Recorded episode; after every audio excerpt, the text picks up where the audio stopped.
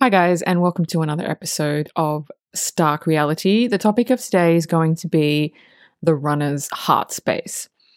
Okay, so the thing that both the chaser and the runner have to do, regardless of lessons, regardless of, you know, life experiences, regardless of anything else, is they have to connect with their heart space. The chaser, which is me, they do it first because we pave the path for the runners. We don't do the work for them, but we pave the path. Basically, it's like an example, and they can pick up on that energetically. Because this journey is energetic. This journey is about connecting with your heart space. Because as twins, one of our jobs now, every set of twins has a different mission. But across the board, being a twin is showing people how to live from their heart space, not from their head, from their heart space. What do I mean by that? From their intuition, from their soul. Your heart space is your soul. We need to get to that point where we live solely from our heart space, from our intuition, from our soul's perspective, from our higher self's perspective. It's difficult. It's difficult for the chaser, it's difficult for the runner. But this is what we have to do. Now, the matrix twin is called the matrix twin for a reason. They're the 3D twin. They're the one that is kind of stuck in the three dimensional world. And it takes them a little bit more time to kind of get out of it, even if they've got a spirituality aspect. Their entire life has been in the 3D. So they need to jump out of that. The 3D is the headspace, it's logic, it's not the heart space. They need to jump out of that into their heart space. This is going to take time. This is what all the triggers lead up to. This is what all the lessons lead up to connecting with their heart space. Now, how does your runner twin get into their heart space and out of their head? Very, very simple. Very, very, well, I'm not going to say easy because it's not easy, but it's up to the chaser. Because whatever we do triggers them into doing whatever they need to do. Like I said, we pave the way for them. So, how do they get into their heart space?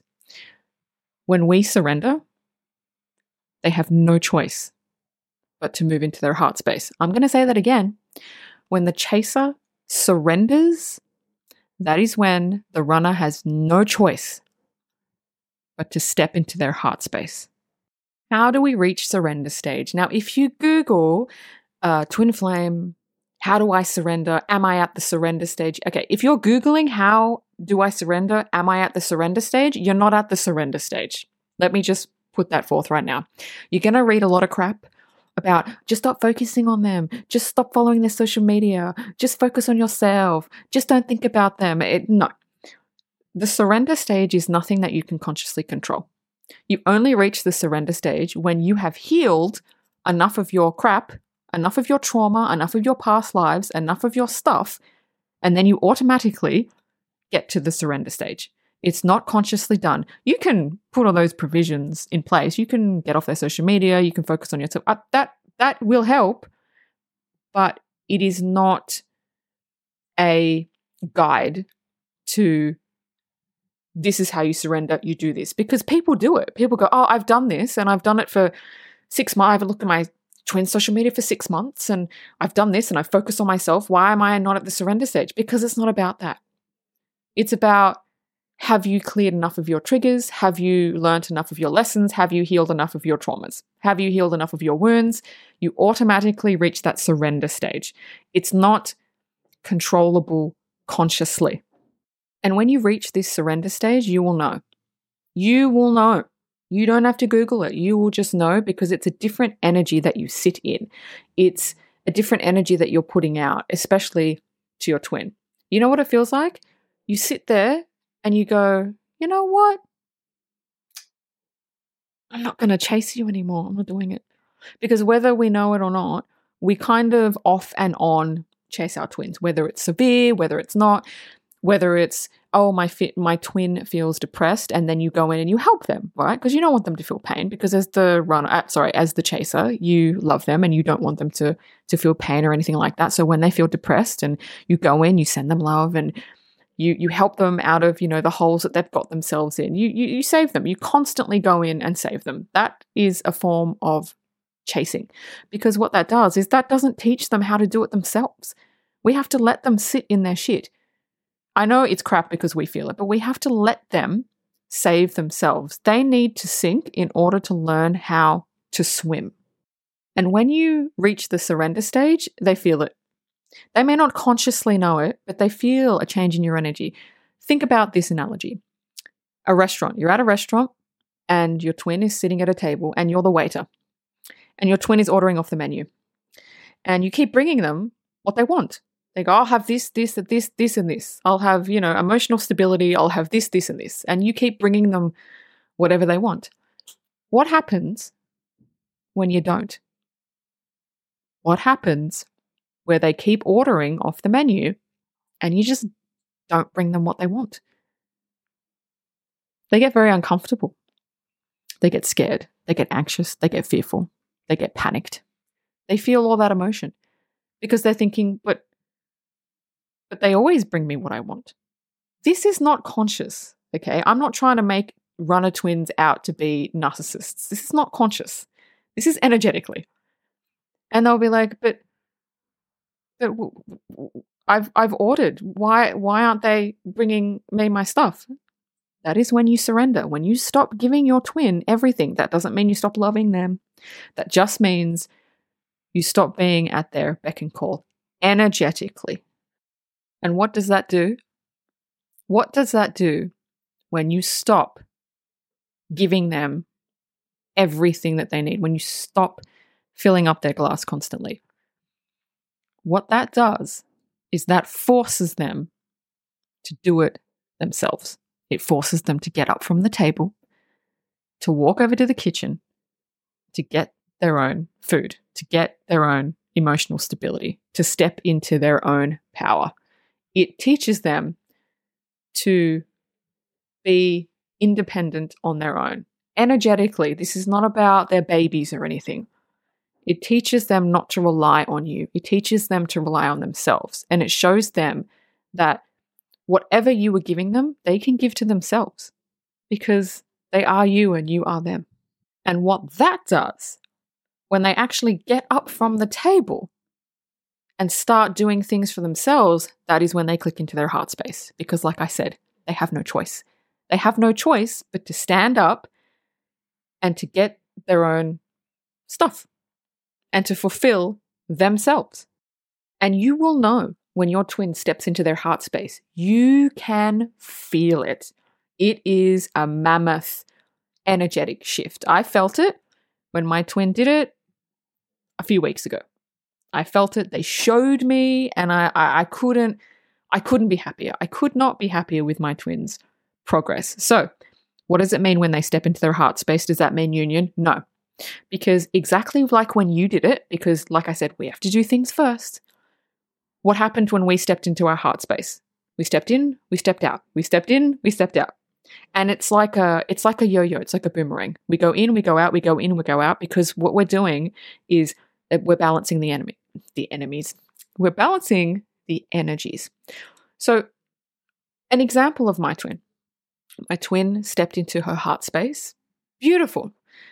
But when something happens, when something triggers her, she steps out of it. So, what they need to do is they need to, no matter what happens, no matter what the trigger is, no matter what the lesson is, they need to stay consistent in their heart space, no matter what happens. So, at the moment, because my twin is new to being in her heart space, she's constantly jumping out, then jumping back in. But that's okay because we did that. My guides even showed me my twin's heart space, and my twin has subconsciously created uh, a room adjacent to her heart space. So whenever she feels fear, anxiety, um, insecurities about me or about the twin thing, she goes into this room. It's like a it's like a shoebox apartment. She goes into this room, she sits down, she thinks about it, she deals with it, and then she hops back into her heart space. And this is what the runners do. They create safe spaces. So when they feel afraid, because they're not used to living through their heart space, we we need to really understand that. They are not used to this. This is a mammoth achievement for them. They are the 3D twin. Now, it took us a lot of time to get into our, our heart space and to sit there. It's going to take them a bit longer. And we should applaud our twins for even sitting in there for five minutes because it's hard. They're not used to living from their heart space. They're used to being trodden over. They're used to being used. They're used to having their heart broken. Living in your heart space is the biggest vulnerability that on the planet, I think.